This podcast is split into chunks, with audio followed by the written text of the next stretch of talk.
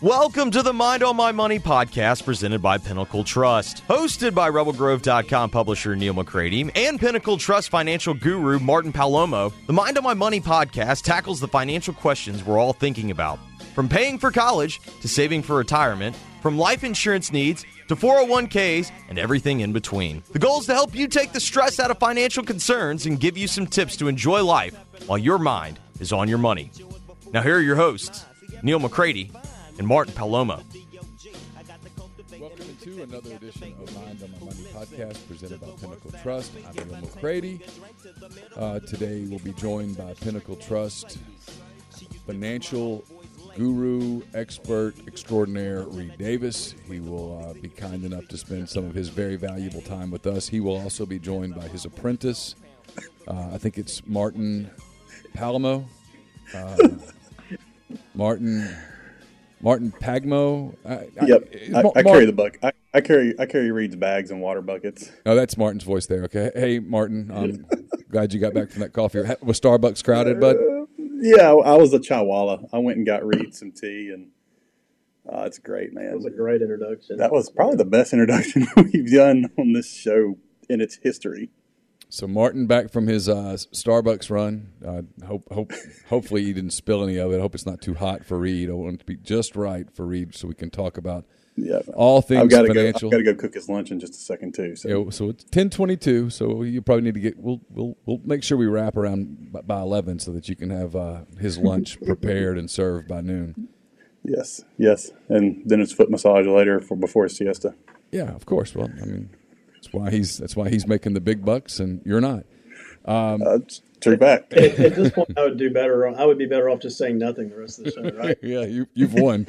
um, all right, so we're going to talk about uh, the stock market. The the Dow Jones Industrial Average up over thirty two thousand. Uh, Martin on his way to uh, Starbucks looked it up and he said it's headed towards thirty three. So we'll talk about what that means. Um, we'll talk about uh, interest rates settling a little bit, what that maybe means, and I don't know whatever else comes up here on March the 11th, the one year anniversary of the world shutting down. Um, oh, it is, dude. Where, where, were you guys this time last year? Well, I had, when you remembered it oh. changing oh, your life. Yes, yes, I knew. I, I can tell you hold that thought. Let me let me do this, and then we'll come back and we'll, we'll, we'll touch that because I can remember everything about it, and and looking back on it, I can remember thinking things that a year later proved to be really prophetic.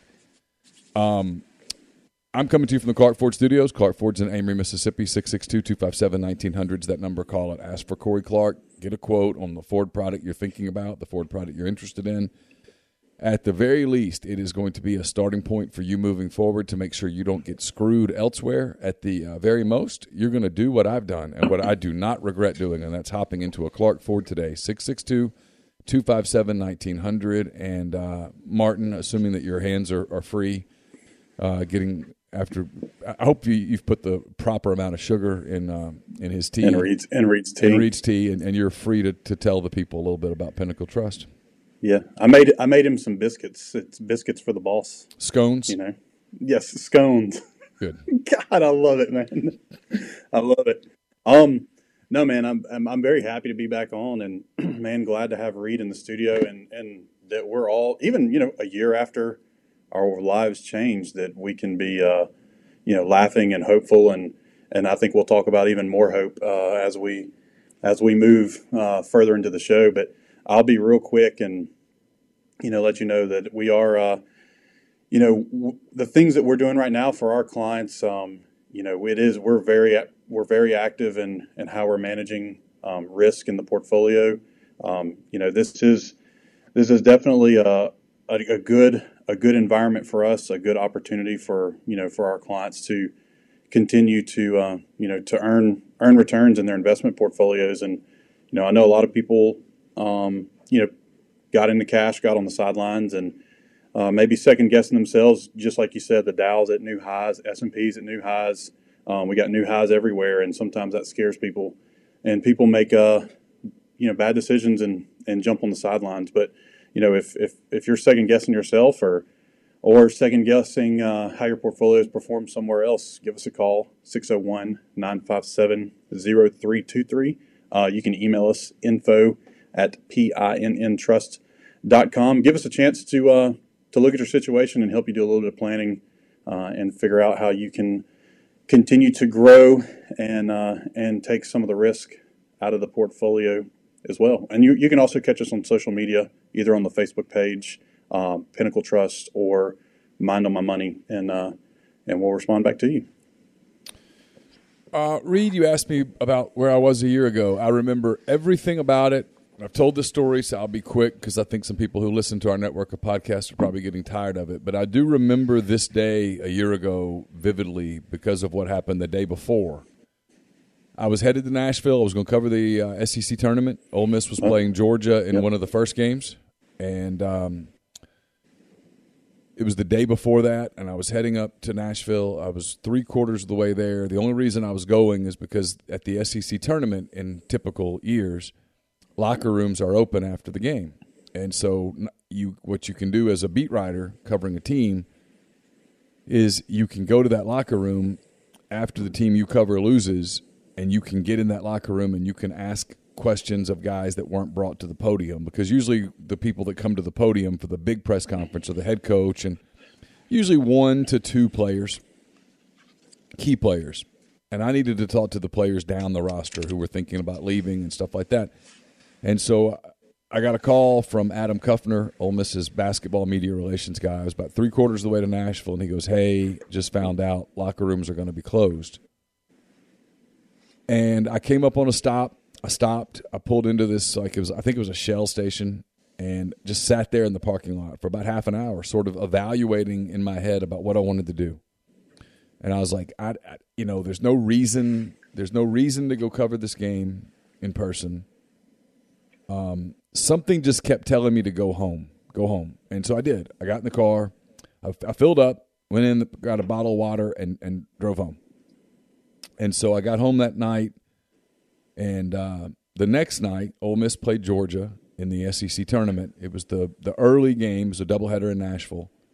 So Ole Miss and Georgia tipped at six and Georgia was handling the game, and I already had my post game column written because I I call it an ob- obituary at the end of a season. You just write the team's obituary, and I had it written. Basically, just needed to insert the score of that game, and I'm a big NBA guy, and specifically, we kind of cheer for the Oklahoma City Thunder. My brother used to live in Oklahoma City. We sort of have an affinity for the town and the team, and the Thunder were playing the Jazz at uh, in in Oklahoma City, and at the time it felt like a big game because the Thunder were on a winning streak. They had just beaten Boston, and if they beat Utah, they would move up to the number four seed in the Western Conference. And so that game was supposed to tip at seven. It was still halftime of Ole Miss Georgia, and I was like, you know, I know what's happening in this Ole Miss Georgia game. I'm going to flip over to this for a while. I'll watch this. I'll flip back and forth. When the game's over, I'll, I'll whatever. I'll be ready. And I flipped over, and they had just cut to the Thunder sideline guy, and he was you know setting the stage for tip that's about to happen in 20 seconds, and you can see the players behind him, and they're you know jumping up around, getting loose and getting ready to go. The game's getting ready to start. You could tell that the building had a buzz, and I saw one of the Thunder team doctors come sprinting through that huddle, headed towards midcourt. And I do remember thinking, "What's he doing?" That was it, it felt out of place. And then the players, the starters for both teams were on the floor. The officials were on the floor, but they didn't start the game. And turns out that Rudy Gobert, one of the Jazz players, had tested positive for COVID. That game got suspended, and I remember at that very moment thinking, nothing that happens in Ole Miss Georgia tonight, nothing is going to matter. Because I knew at that moment that this tournament's not going to finish. There's no chance. It doesn't. Basketball's over. Basketball's over. And sure enough, Ole Miss and Georgia finished the game. Georgia won. They actually played the second game, which surprised me looking back on it. Arkansas beat Vanderbilt, and that was the end of the SEC season. Uh, it was the end of the season. The next day, everything canceled, and so yeah, I remember everything about being on the phone that night on uh, March the 11th, 2020, talking to people around the country that I know in journalism, in athletics, and there was a consensus of, uh oh, this is this is not going to go well. And and Martin knows this really well. My my attention. You know, I work with people that, that cover college baseball really heavily, and, and they were really focused on college baseball. Ole Miss was off to this great start, and um, you know, hopes were really high. I think that that Ole Miss was supposed to start the SEC season that Friday against LSU here in Oxford, and, and they were focused on that. And, and Martin will tell you this I immediately focused on the 2020 football season. I thought, you know what? If this thing goes the way that some people are talking about, there won't be a football season. I won't have a business. I mean, that's that's yeah. where my mind went right away. And yep, a year. I remember that. Yeah, and a, a year later, Woo, it was close. And you think back to how close it was, and I mean, here we are a year later, and there are, there are kids in this country that have missed a year of school. Um, we've we've just now opening back to anything resembling normal. The tech, just talk about sports. The Texas Rangers, the Major League Baseball team, just announced yesterday full attendance for their season opener, which made me a, a Rangers fan uh, almost instantly. I uh, hope the Rangers win all their games and take home all of the trophies this year. Um, I think that, that, doesn't happen in baseball, does it? Yeah, I was about to say, man. As, at least the Rangers, and and forgive me for my baseball stupidity, but the Rangers and the Cubs are not foes, correct? So They're you not, can still be Cubs fan and a Rangers fan. That's right. The Rangers are in the American okay. League, and the Rangers are not a good team. So if they go 162 and 0, I think that will be a sign that you know what there were some forces out there that were tired of COVID.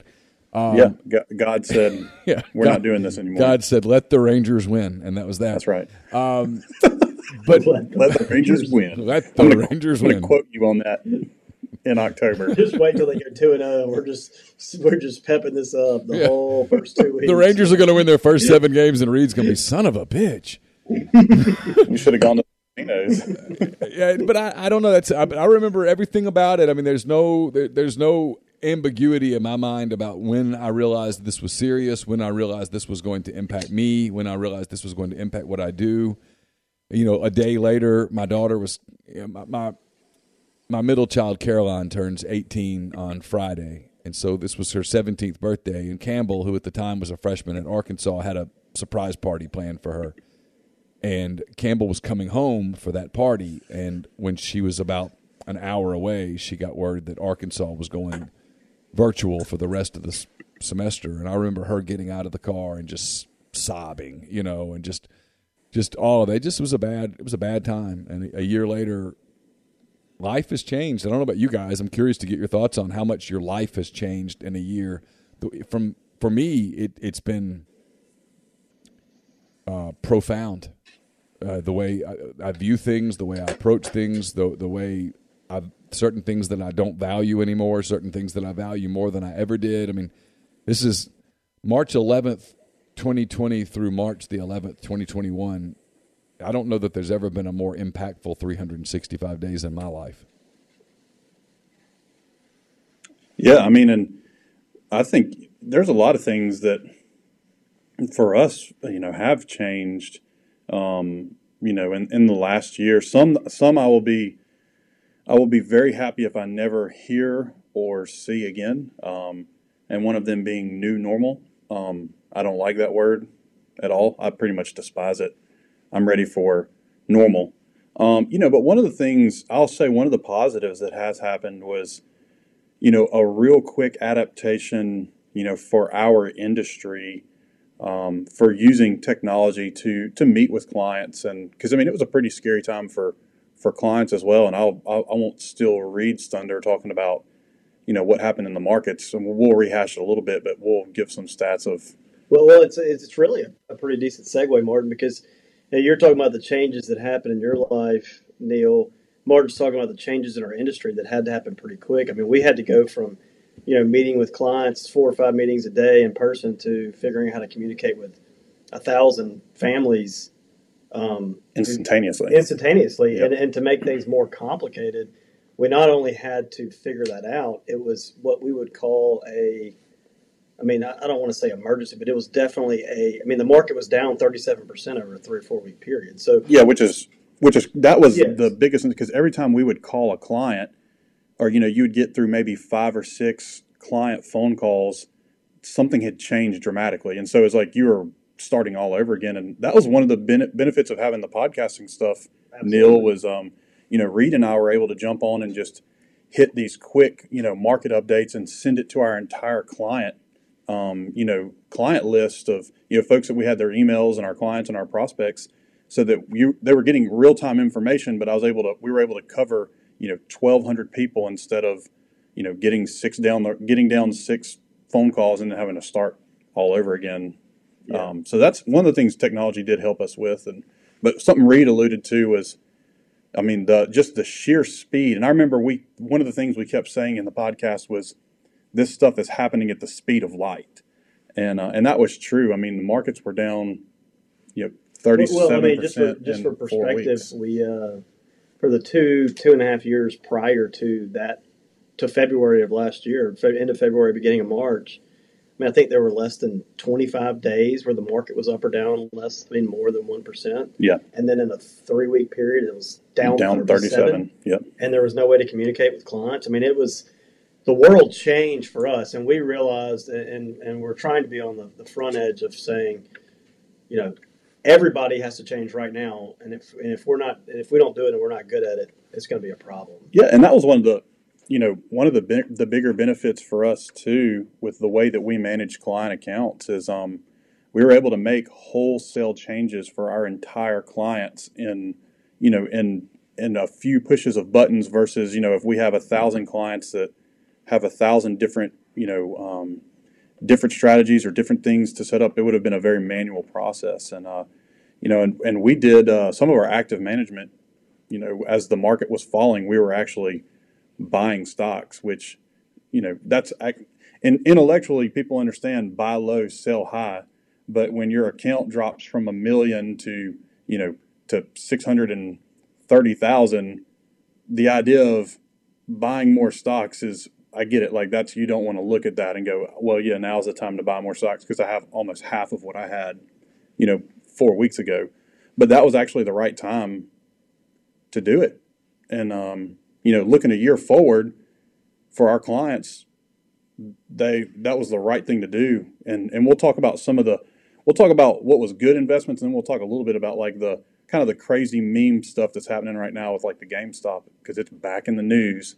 But um, you know, Reid so Hey, so let, me, let me, let me do this. Thirty-seven percent. Hold on one second, Martin. Let, us Yeah, yeah. I am fascinated by this GameStop thing because it, this, it, makes no sense. It whatsoever. makes no sense at all. I mean, I, you know, I, I live with a fourteen-year-old boy, so you know we're not completely out of the GameStop deal, but but we're getting there. Um, do you guys still go to GameStop? No, but I mean, you know, but my point is, yeah. is that you know I, we don't either. That was the whole, I think that's the point too. Neal is I have a I have a kid that's a gamer at home too, right? And he buys all of his games on either the Sony or the Microsoft like app thingy that's native to you know the store that's native to the yeah, PlayStation the, 4 or whatever the hell yeah. game console he has. I, I, don't even know what he has. Xbox 360 or PlayStation so, 4. So let me ask this something. in a real scientific, uh, professional, journalistic way uh, to, to both both Reid oh, and his apprentice. Are we, are we doing Martin. that? What the hell? I mean, it goes way up to the point that that they stop it, they halt it. Which I, I don't like the word fair. It's a dumb word, but it doesn't feel fair. Like people have figured out how to game the system, and then the the the the system stops the people from gaming it, and then it happens again it, I know that I know that I'm not making a lot of sense, but my role here is to be the village idiot. But there are a lot of people that I'm guarantee you are asking the same exact same question that I just sort of asked, maybe a little more intellectually than I just did, but I don't get it. Uh, no, I mean it's funny that you say because I actually had a client this morning at 8:04 text me. I'm going to read his text verbatim. Wish we would have went all in on GameStop three or four weeks ago. And then the, he has the eye roll, you know, uh, icon, the smiley face with the eye roll on it. But truth of the matter is, is it, you know, the old saying, if it if it's too good to be true, then it probably is.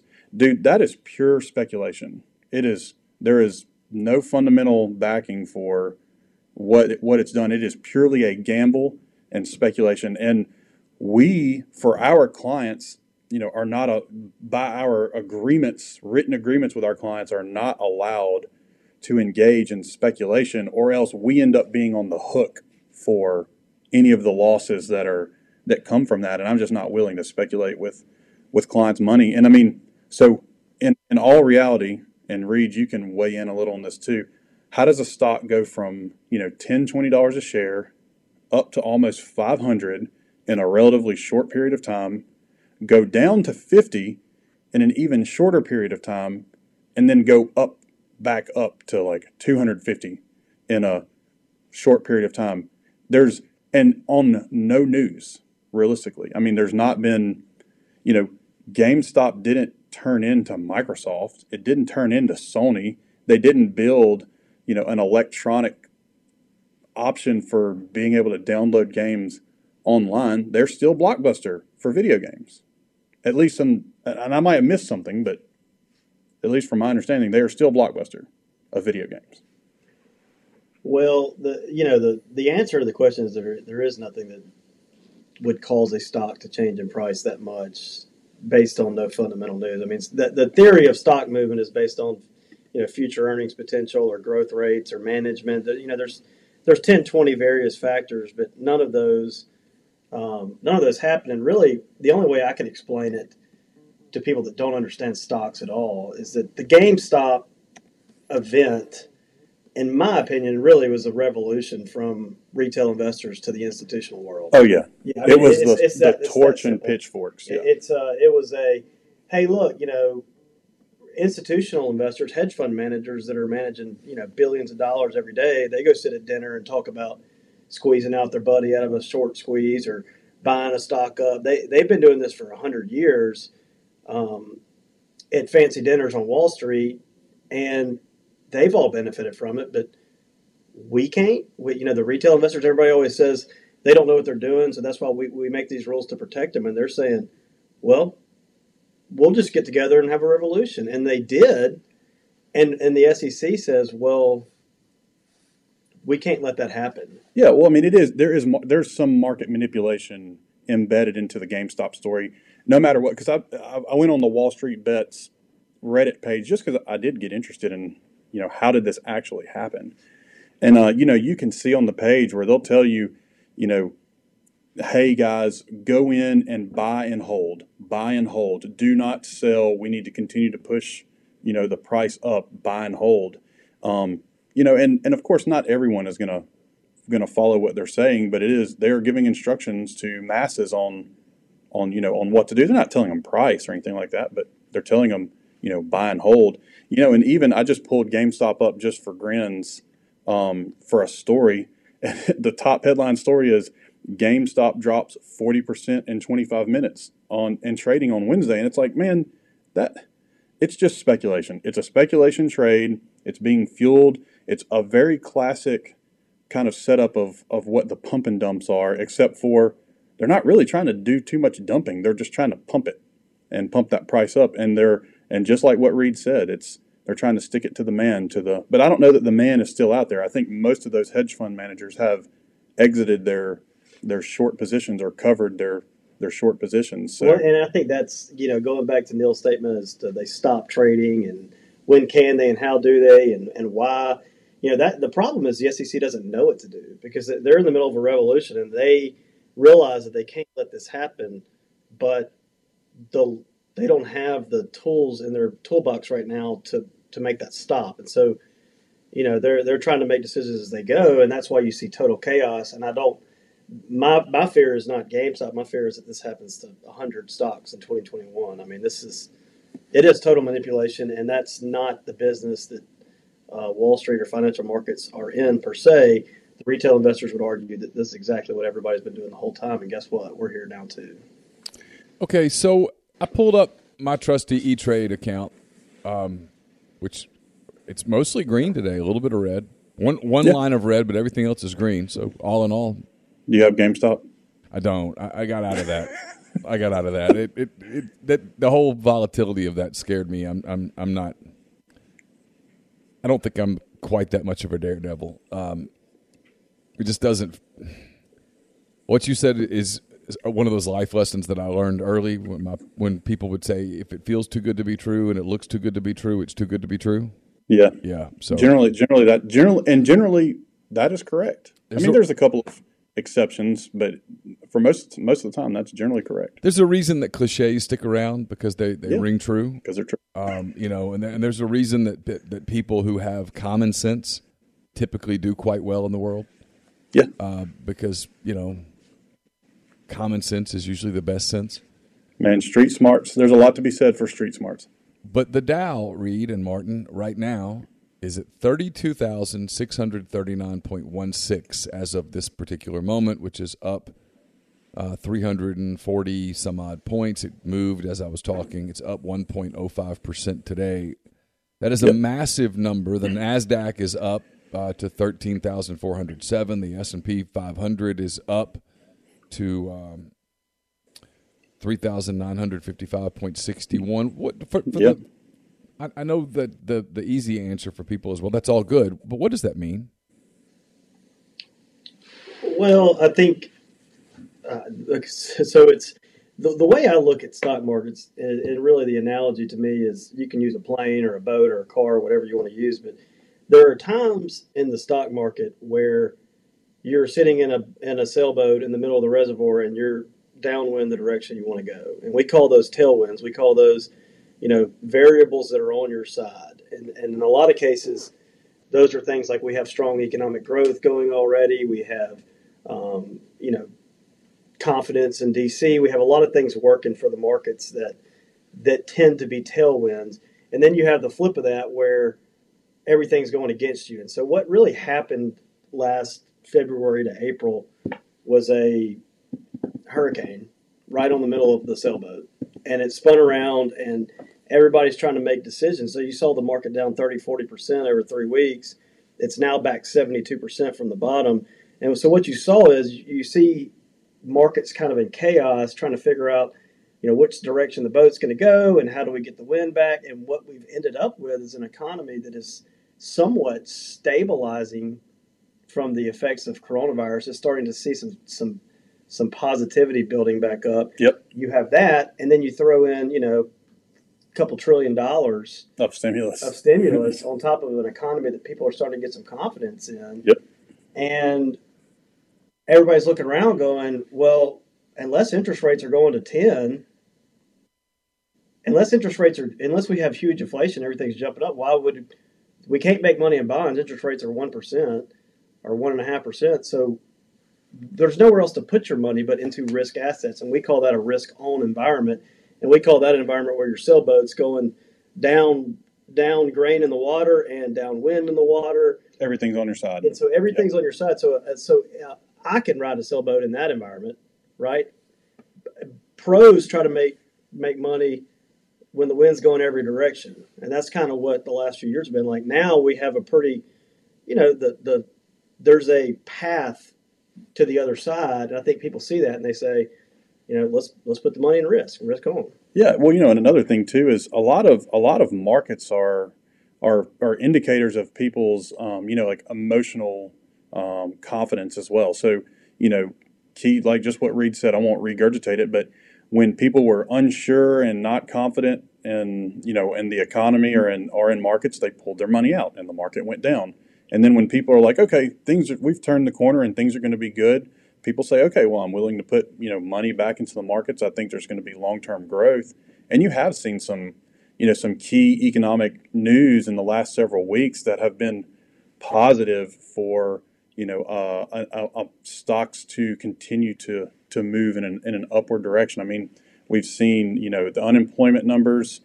Um, have gone down. You know, job claim, jobless claims um, have gone down there was a little bit of fear in the last couple weeks. And Neal, the thing we talked about last week, you know, with that inflation was going to continue to rise, and that we were going to have, you know, um, you know, higher interest rates, which make it harder to, you know, it, the cost of a house is a little bit more. The cost of businesses that are very growth focused that need cash to continue to grow their business, and they do that through, you know, financing the cost of doing business is more expensive.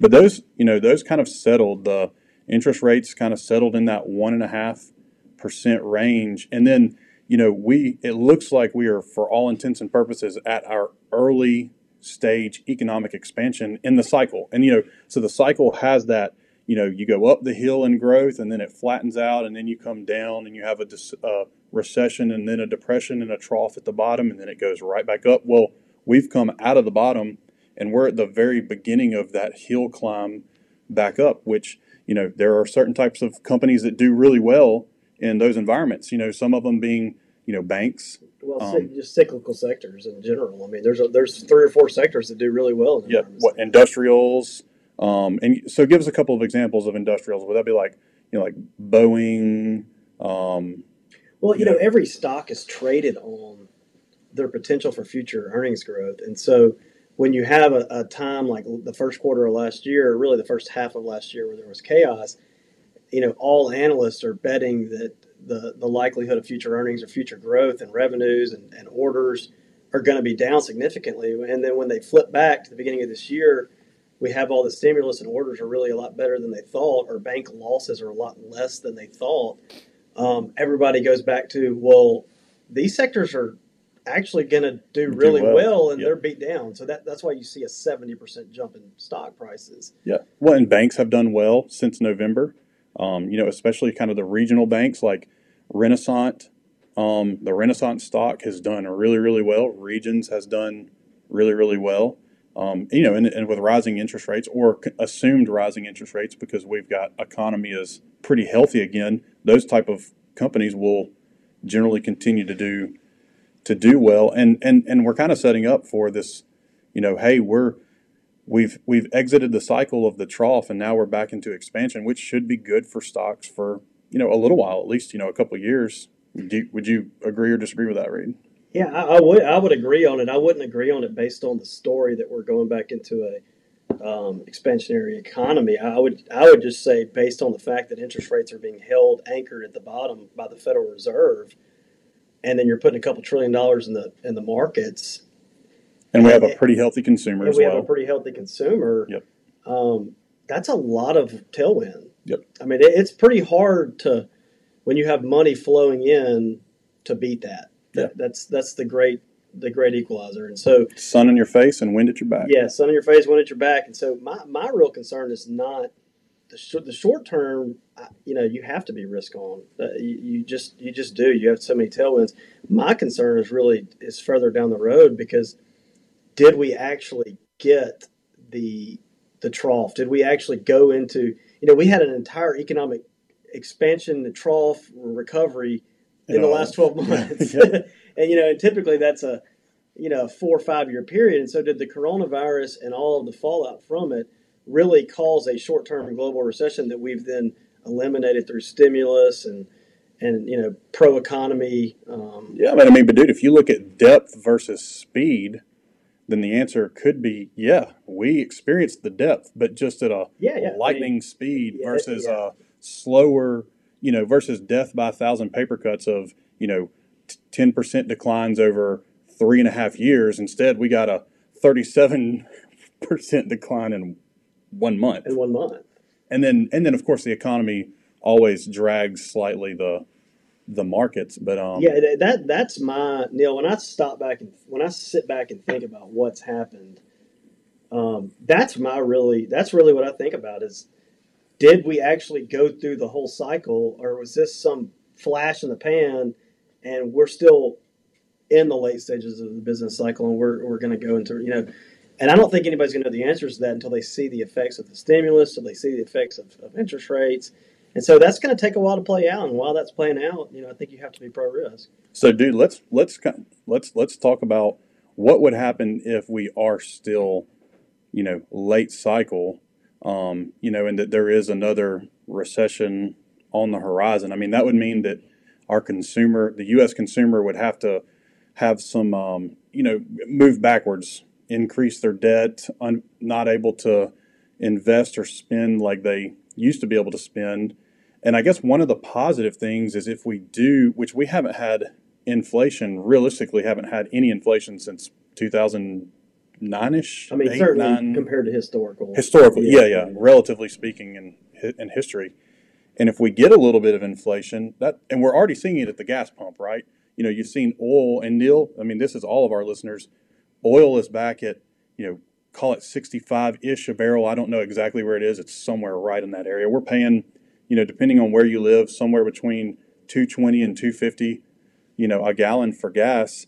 And Neal, I think we talked about it last time, man. That's actually good for our local economy in the South and the Southeast because there are so many jobs that are energy related, whether directly or indirectly. You know, the oil patch is is huge, um, you know, in the South, and so that's even though I don't like paying, you know, more for the gas in my car, I can go, hey man, that's good for my local economy because those guys who are turning wrenches and working offshore and they were making 120, 150,000 a year, but when oil went down to $30 a barrel, you know, they got let go and they're sitting at the house, you know, making doing handyman work. Doing handyman work or yeah, doing making 35 or 40,000 a year and they're not spending they're they're hurting. So yeah, well, you know, and, and just going from micro to macro, just to get it all, you know, all the listeners to understand the impact. The the best performing sector in the stock market this year is energy because it's cyclical and it's back. Right. Good call. Yeah, that was a, that was a smooth little segue. Yeah, energy's up. Totally I think, I, I think the energy sector is up forty percent this year already. I mean, so you know, there's there's so many different things moving, and, and uh, but I, I, would sum it up. I would I would sum it up by saying, you know, don't don't get don't get lost in the head headway news. As long as stimulus is happening, as long as interest rates are low, um, stocks are the place to be. Stocks historically have been the place to be. Yep. Um, just not GameStop. Just not GameStop. Do you worry about?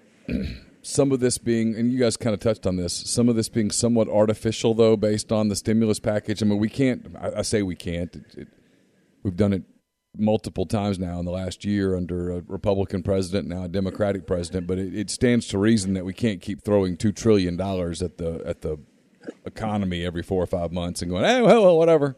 I mean, just, yeah. there, there, there does seem to be a, a, a wall that we're approaching. Yeah, it feels like Mark's the. I mean, Martin's the analogy guy, but it feels like if you if you concocted your own Coca Cola in a cup at your house and drank it, and you couldn't tell the difference, is it really Coke? I mean, the economy might do great for the next few years, whether it's artificial or not. It, it may not matter, but that's always the question, right? I mean, that's always is what happens when Coca Cola says, "Fine, I'll just stop producing." Everybody has to make their own supply. I mean, it. What's the end outcome of all this? Yeah, there'll be a day of reckoning I mean, you got to pay the piper at at some point. This was not free money, um, you know, and and it may be, you know, Neal, you you may not be ultimately the one that that ends up paying the bulk of of the piper. It may be, you know, your kids. Um, you know, may be my kids that end up paying, you know, paying for it. But it was just so easy to to manufacture money when interest rates were at zero because you know you think of the debt load on the U.S. government at you know at, a, at near zero interest rates or you know are at 0.75 on the 10 year. I mean, you you kind of say, hey, it makes sense to to manufacture a little bit of money in a low you know in a low interest rate environment, but they are going to have to keep re- refinancing, um, you know, that debt down the road, and interest rates will be higher. Or you know, we'll pay for it a little bit. Our kids will pay for it, or you know, taxes are going to have to go up, um, you know, to pay for that. And I know that's not necessarily a popular topic, but, um, you know, you're already kind of, there's some, and I know we're kind of bumping on time and we won't even dive into that. It's a whole other show. You know, there are, uh, there are some tax policy um, issues that, that Biden has talked about that, you know, are pretty draconian and, and you know, if, if some of that stuff gets through, especially with regards to how investments are taxed, you know, you might see another downturn of people um, selling off all of their stocks that have you know a, t- a lot of what's called embedded capital gains, so gains that you haven't taken yet, so that they could get it at a lower tax rate than you know than if a new Biden tax rate goes in at their ordinary income tax rate. I'm 100% would can assure you that that would happen. So then you'll have another you know, event driven market sell off. And I don't know how deep or it would be, but you know, you can expect it to happen. But hey, if that does happen, I would have some cash if I was, you know, if I'm a listener, I'd have a little bit of cash building up so that you can take advantage of that temporary dislocation. You got me scared at the word draconian. So I just wanted to see if I could slide it in there. It's kind of like into touch. no, if I, I, could I know what it- into touch into this to this uh into this conversation, Reid would owe me five dollars. Is that a lasso? Yeah, Yeah. totally, totally, to- totally Ted Lasso. Like It's first- not out of bounds. like it's the first touch. episode or second. Yeah, it is the first episode. Do you watch Ted Lasso, Reid? Uh, only because Ted Lasso sitting across from me recommended it. More, I don't know if you know this, but Martin actually is a real life personified Ted Lasso. He has said, "I appreciate you," and slapped high fives and, and done things like that. Years before Ted Lasso I was mean, doing it. before the idea of Ted Lasso was even dreamed. Yeah, Martin is he's almost obnoxiously positive at, at times. I mean, it's it's you know you want to go, hey, everything's not peaches and cream, big boy. Uh, no, No, but They are in his refrigerator. that's true. hey, dude, but I'm uh, just like Ted, dude. Ted has relationships that melted down, man, and so he's a he's a flawed man too. I will give you this credit, Martin. In in in this last year, where most everyone I know, self included, has ridden the roller coaster emotionally, you've you've you've been pretty been pretty steady. I'm reasonably well, dude.